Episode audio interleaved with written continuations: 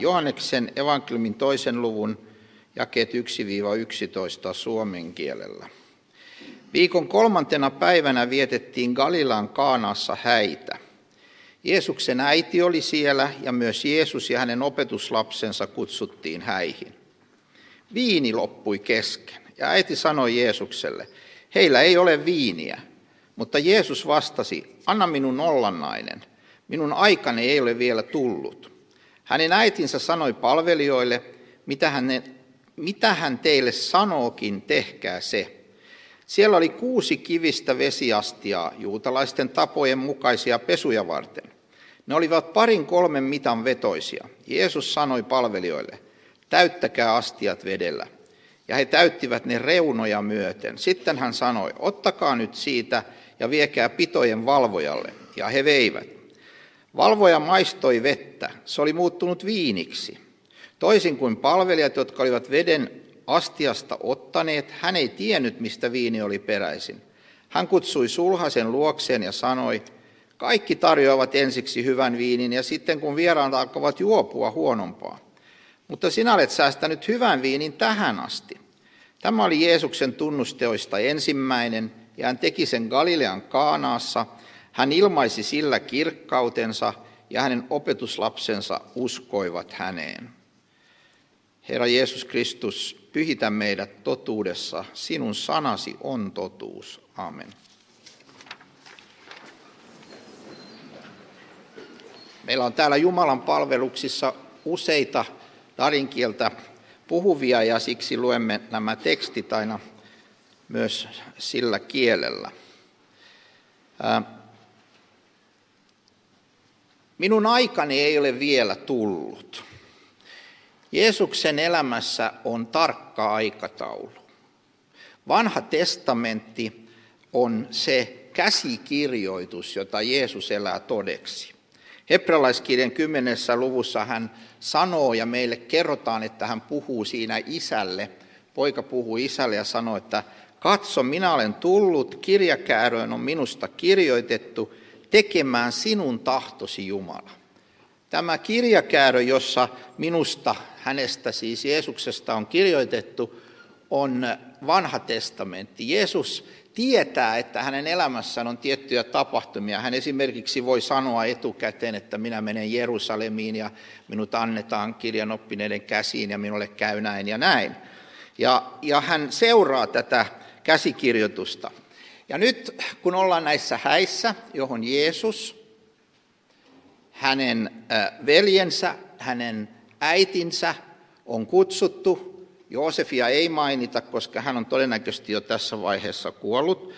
Niin hän, hänen aikansa ei ole vielä astua esiin ja alkaa tehdä näyttävästi näitä ihmeitä.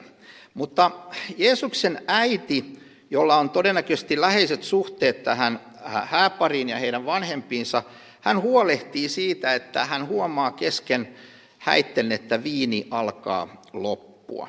Tämä on sen verran vakava juttu siihen aikaan, että tietysti ensinnäkin on se häpeä, että kun on valtavasti väkeä ja sitten lopulta ei ole mitä tarjota. Mutta toiseksi me, me tiedämme jopa tekstejä, josta on niin, että voidaan, hääväki voi jopa syyttää häitten järjestäjä siitä, että ei ollut tarpeeksi ruokaa ää, tai, tai juotavaa. Ja nyt tässä tilanteessa Maria kääntyy Jeesuksen puoleen ja Jeesus antaa vastauksen, joka suomalaiselle Raamatun lukijalle on pikkusen hätkähdyttävä. Anna minun olla nainen.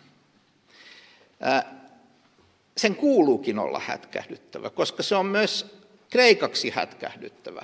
Se vastaus on sisältää lähes kaikkien kommentaattorien mukaan ainakin lievän moitteen Jeesuksen äidille. Että tämä viinin loppuminen tässä ei nyt tällä kertaa kuulu meille, vaan minun aikani ei ole vielä tullut. Aika mielenkiintoinen asia, mutta myös Jeesuksen äidin on opittava, niin kuin hänen muidenkin sukulaistensa, että hän ei ole ihan tavallinen veli tai poika. Hän on Jumala.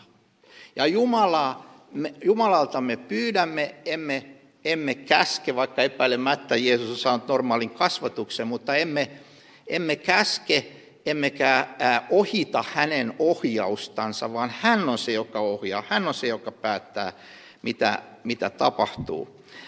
Tämä Jeesuksen aikataulu on niin tarkka, että hänelle ei voi tapahtua mitään ennen kuin Jumalan suunnitelma on ja Jumalan tahto on. Lapsena hän ei voinut kuolla Herodeksen lapsimurhissa, vaan Jumala järjesti hänet turvaan ennen sitä. Häntä ei voitu vangita ennen hänen aikojaan. Johanneksessa todetaan parikin otteeseen, ei kukaan ottanut häntä kiinni, sillä hänen hetkensä ei ollut vielä tullut. Sitten kun aika on tullut ja täyttynyt, niin sitten Jeesus korotetaan ja annetaan niiden ihmisten käsi, jotka ristiin naulitsevat hänet. Meidän elämässämme ei ole tämmöistä näkyvissä olevaa, niin kuin Jeesuksen elämässä oli näkyvissä kaikkien tiedossa oleva käsikirjoitus, mutta meidän elämässämme me emme tiedä, Jumala yksin tietää ajat ja, ja, ja mitä tapahtuu. Mutta vielä vähän tästä tekstistä, koska täällä on muutama asia, joka on hyvä tietää ennen kuin me kysymme itseltämme, mitä tämä kaikki merkitsee meille. Ensinnäkin noin kuusi kiviastiaa, niihin menee yh- yhteen yli sata litraa per astia, joten kaikille pietisteille tiedoksi, että Jeesus teki tässä yhteydessä pyöreästi tuommoisen kuusisataa litraa viiniä. Eli hän tekee todella paljon tätä viiniä. Ja kun hän tekee tätä viiniä, niin hän ei vaan tee siitä vedestä viiniä, mikä on jo itsessään tietysti valtava, valtava ihme, vaan hän tekee hyvää viiniä. Jeesuksen ihmeissä on usein tämmöinen ylimääräinen jonkinlainen hienous. Hän lupaa rakentaa temppelin, jota oli ahkeroitu vuosikymmenet kolmessa päivässä. Hän puhui tosin siinä yhteydessä omasta ruumistaan, joka on se todellinen Jumalan temppeli. Hän paransi kuninkaan virkamiehen pojan etäältä, menemättä edes paikalle. Hän paransi liikuntakyvyttömän, joka oli sairastanut kolmekymmentäkahdeksan vuotta. Hän ruokki mahdollisesti yli kymmenen tuhatta hengen joukon viidellä leivällä ja kahdella kalalla, vaikka olisi maksanut kahdeksan kuukauden palkan ruokkia heidät. Hän paransi syntymästään saakka sokean. Hän herätti neljä päivää kuolleena olleen miehen. Juutalaisen uskomuksen mukaan sielu lähti kolmantena päivänä niin, että hän odotti senkin yli, että on varmaa, että juutalaisetkin tajuaa, että tämä mies on nyt aivan sataprosenttisen kuollut. Ja sitten Jeesus herätti hänet. Jeesuksen ihmeissä on tämmöinen ylimääräinen lisä, jonka jälkeen voi vain ihminen ylistää ja kiittää häntä siitä ihmeestä, tai sitten täytyy täysin sulkea silmänsä, mitä siinä on tapahtunut. No sitten tästä, mitä Jeesus tekee, muutamia huomioita. Ensinnäkin tämän ihmeen, toisin kuin monet muut, Jeesus tekee kulissien takana. Hän tekee sen niin, että juhlavieraat eivät tienneet. Hän tekee sen niin, että juhlien Äh, catering-palvelusta, eli siitä tarjoilusta vastaavaa, ei edes hänkään tiennyt, että mistä tämä, mistä tämä on tullut. Hän ajatteli, että se, se sulhanen on tälleen järjestänyt. Vain rajattu joukko sai tässä vaiheessa nähdä Jeesuksen voiman ja kirkkauden, nimittäin hänen äitinsä ja hänen opetuslapsensa. Sitten hyvin olennainen asia. Jeesus säästää sulhasen ja tämän valvojan, tästä ruokinnasta ja juomista valvojan, hän säästää heidät häpeältä. Se on yksinkertaisesti erittäin hienosti tehty Jeesukselta, että hän tekee tämän ihmeen, ensinnäkin tekee sen niin, että viini ei lopu, ja toiseksi hän tekee sen kulissien takana niin, että hän välttää kiinnittämästä koko hääjuhlan huomion itseensä, koska jos Jeesus olisi tehnyt sen ihmeen kaikkien nähden, niin sen jälkeen kaikki olisi unohtanut hääparin. Olisi ollut pikkusen kiinnostavampaa, että tämä kaveri pystyy tekemään vedestä viiniä. Mutta Jeesus tekee tämän kaiken niin, että tämän läpäisee jonkinlainen valtava kunnioitus ja hienotunteisuus.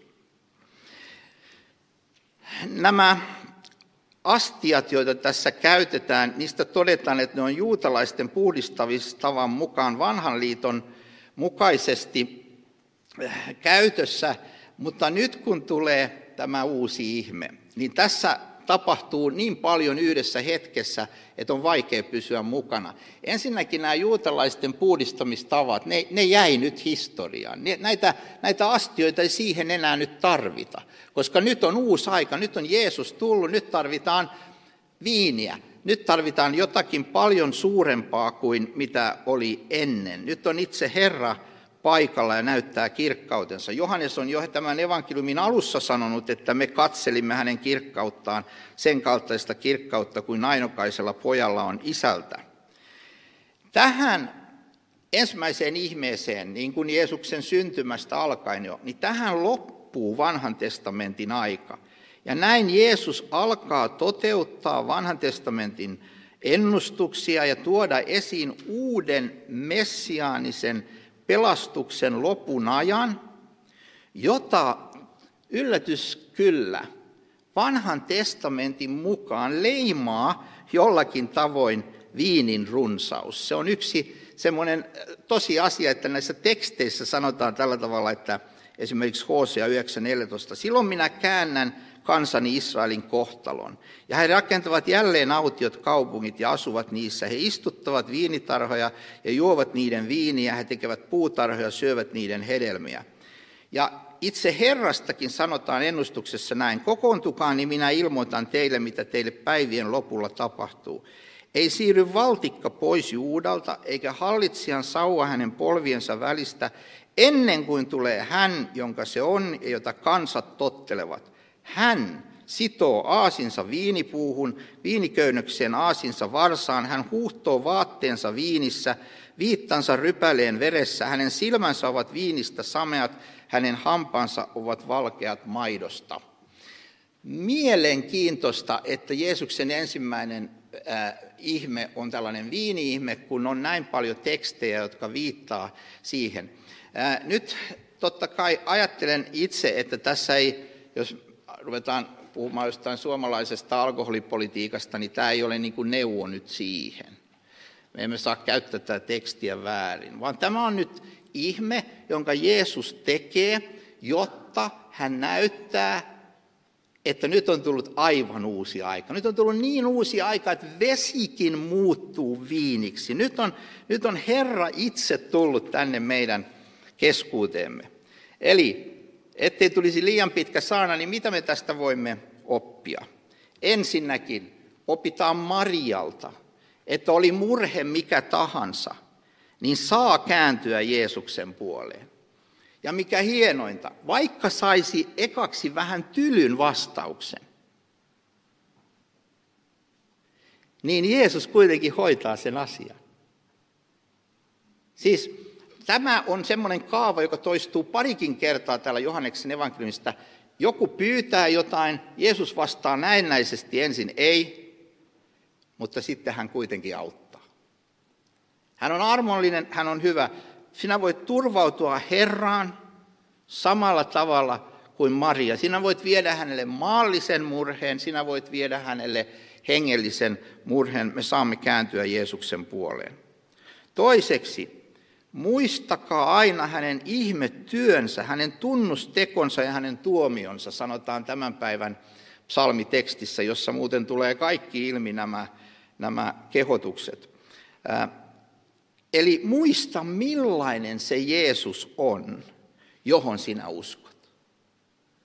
Muista, millainen hän on. Hänellä on voima ja valta tehdä vedestä viiniä.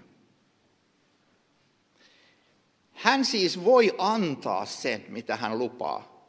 Minä olen tullut, että heillä olisi elämä ja yltäkylläisyys.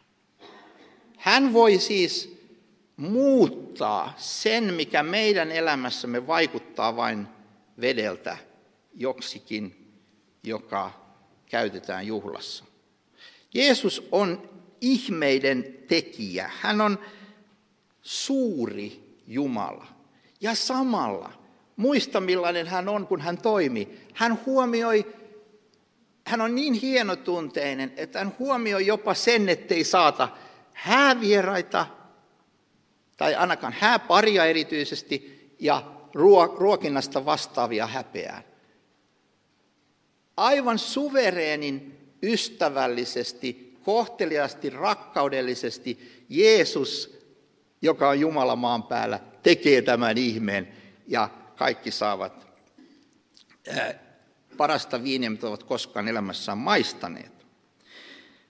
Kolmanneksi salmiteksti tälle päivälle sanoo: Herra levitti pilven heidän verhokseen, hän pani tulen valaisemaan yötä.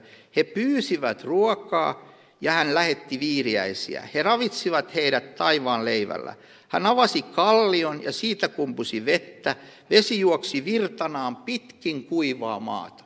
Hän teki aikoinaan kuivasta erämaasta kukoistavan ja hän tekee tässä vedestä viiniä. Heittäkää kaikki murheenne hänen päälleen, sillä hän pitää teistä huolen. Ja sitten mitä suurinta, Herra tässä toteuttaa ja muistaa pyhän lupauksensa, jonka hän on antanut. Muista, että profetiat alkavat tästä nyt toteutua toden teolla. Jeesus alkaa toimintansa, joka sitten johtaa siihen, että häntä, häntä vastustetaan ja vainotaan ja hän menee ristille ja hän kuolee ristillä. Hänet kirkastetaan varsinaisesti ristillä. Silloin sanotaan, nyt on aika tullut, nyt Jumalan poika korotetaan. Ja kun hän tekee sen, niin hän toteuttaa valtavalla tavalla esimerkiksi Sakarian kirjan kolmannen luvun profetian, joka sanoo, minä poistan tämän maan synnit yhdessä päivässä.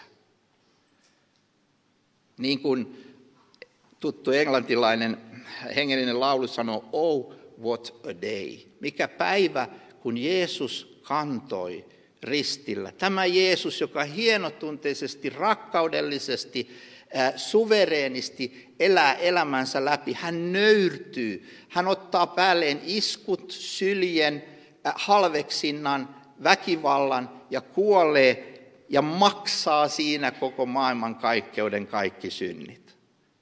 Meillä on vanhassa testamentissa tästä enemmän esikuvia kuin kukaan voi elämänsä aikana käydä läpi, mutta esimerkiksi kun Hosealle annetaan käsky äh, ottaa vaimoksen nainen, joka oli uskoton ja eli prostituutiossa, niin sitten tulee sellainen päivä, että tämä nainen joutuu lopulta myytäväksi julkisesti torilla ja silloin Jumala sanoo tälle miehelle, että mene ja osta hänet takaisin itsellesi. Summa on suurin piirtein vuoden palkka ja, ja, ja tämän äh, Hosea ottaa, ostaa hänet takaisin. Olen joskus ajatellut, että mieti sitä hetkeä, kun Hosea kulkee kaupungin läpi ja kaikki katsovat häntä. Nyt se menee ostamaan sen vaimonsa takaisin. Mikä kuva Jeesuksesta, kun hän kulkee nöyryytettynä, kun hän kulkee ei itse ansaitsemaansa tietä, vaan hän kulkee meidän tähden kohti Golgata, jotta hän saa ostaa itselleen meidät omalla verellään lapsikseen. Hän ei väistä tästä, hän toteuttaa sen, hän tekee sen, jotta tänäkin päivänä voitaisiin tässä Jumalan palveluksessa, nyt ja kohta ehtoollisessa, julistaa koko sydämestään täydellä varmuudella Jumalan sanan perusteella. Katso, minä olen ottanut sinulta pois pahat tekosi ja minä puetan sinut juhlavaatteisiin, Sakaria kolme. Häät on tulossa, Jeesus tulee takaisin, nyt pestään vaatteet hänen veressään, pidetään uskosta kiinni ja sitten juhlitaan siellä perillä jotain sellaista, mitä ei ihmissilmä ole voinut kuvitella eikä korva kuulla. Jumala sinua siunatkoon. Aamen.